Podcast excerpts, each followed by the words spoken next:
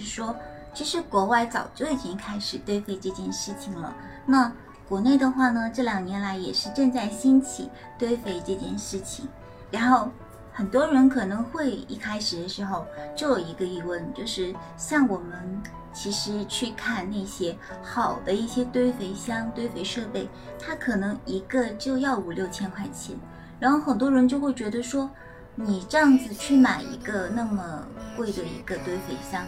还不如直接去买一些肥料，这样的话，这些肥料买来可以用上好久好久呢。然后，但是我个人觉得，就是其实，如果你从这个价钱方面来说，可能确实会觉得说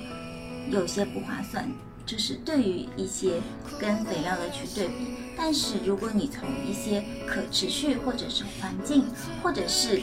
对我们的这个人类家园的一个未来的发展来说，其实堆肥真的是很好的一件事情，因为它可以帮我们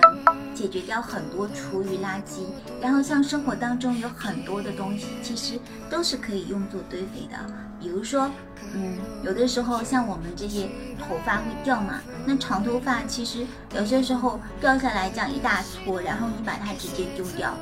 其实。它可以用来堆肥，然后包括像宠物，我有的时候给卡迪剪毛，那卡迪身上那些就剪下来那些毛发，其实你如果说直接把它丢掉，还不如把它用作堆肥，因为它里面会含有很多的蛋白质。那我之前有写过一篇文章，在那个花絮如何把这个垃圾变成宝贝里面就有提到，那不是所有的东西都可以用来堆肥，比如说我们尽量。不要用一些肉类，或者是牛奶啦，或者是一些含有盐分的东西啦，因为像这些东西，它们堆肥的时候可能会吸引一些小虫子，然后会有一些臭味什么什么的。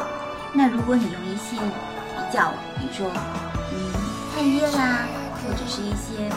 枯枝啦，或者是一些花谢了之后的一些。或者是像我刚刚说的头发，或者是你可以添加一些没有污染的纸张，或者是一些其他的一些，嗯，你可以参考我的这个详细的这个这个这个适合堆肥的这个材料，这样子你就会发现，你不仅可以每个星期收集一次叶肥，然后也可以在一定的时候收获到带有大自然这个清新气息的这个。这个营养土，那这些呢，它不仅会比我们买来的这些肥料更有营养，而且它是完全就是健康环保没有污染，特别对于我们一些生活的一些厨余垃圾，可以起到一个